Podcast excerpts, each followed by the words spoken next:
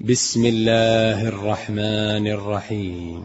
قد أفلح المؤمنون الذين هم في صلاتهم خاشعون والذين هم عن اللغو معرضون والذين هم للزكاة فاعلون والذين هم لفروجهم حافظون إلا على أزواجهم إلا على أزواجهم أو ما ملكت أيمانهم فإنهم غير ملومين فمن ابتغى وراء ذلك فأولئك هم العادون والذين هم لأماناتهم وعهدهم راعون والذين هم على صلواتهم يحافظون أولئك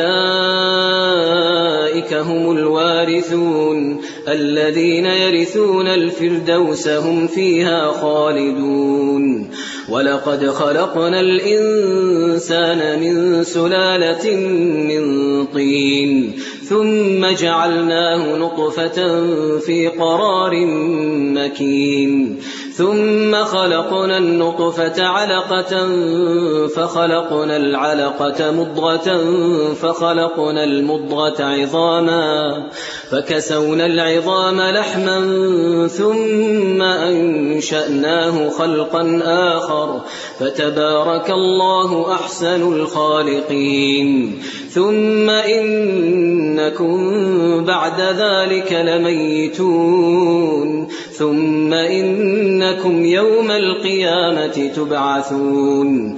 ولقد خلقنا فوقكم سبع طرائق وما كنا عن الخلق غافلين.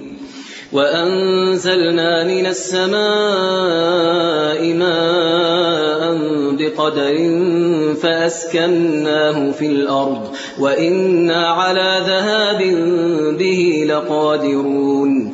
فأنشأنا لكم به جنات من نخيل وأعناب. لكم فيها فواكه كثيرة ومنها تأكلون. وشجرة تخرج من طور سيناء تنبت بالدهن, تنبت بالدهن وصبغ للآكلين. وإن لكم في الأنعام لعبرة. نسقيكم مما في بطونها ولكم فيها منافع كثيرة ومنها تأكلون. وعليها وعلى الفلك تحملون.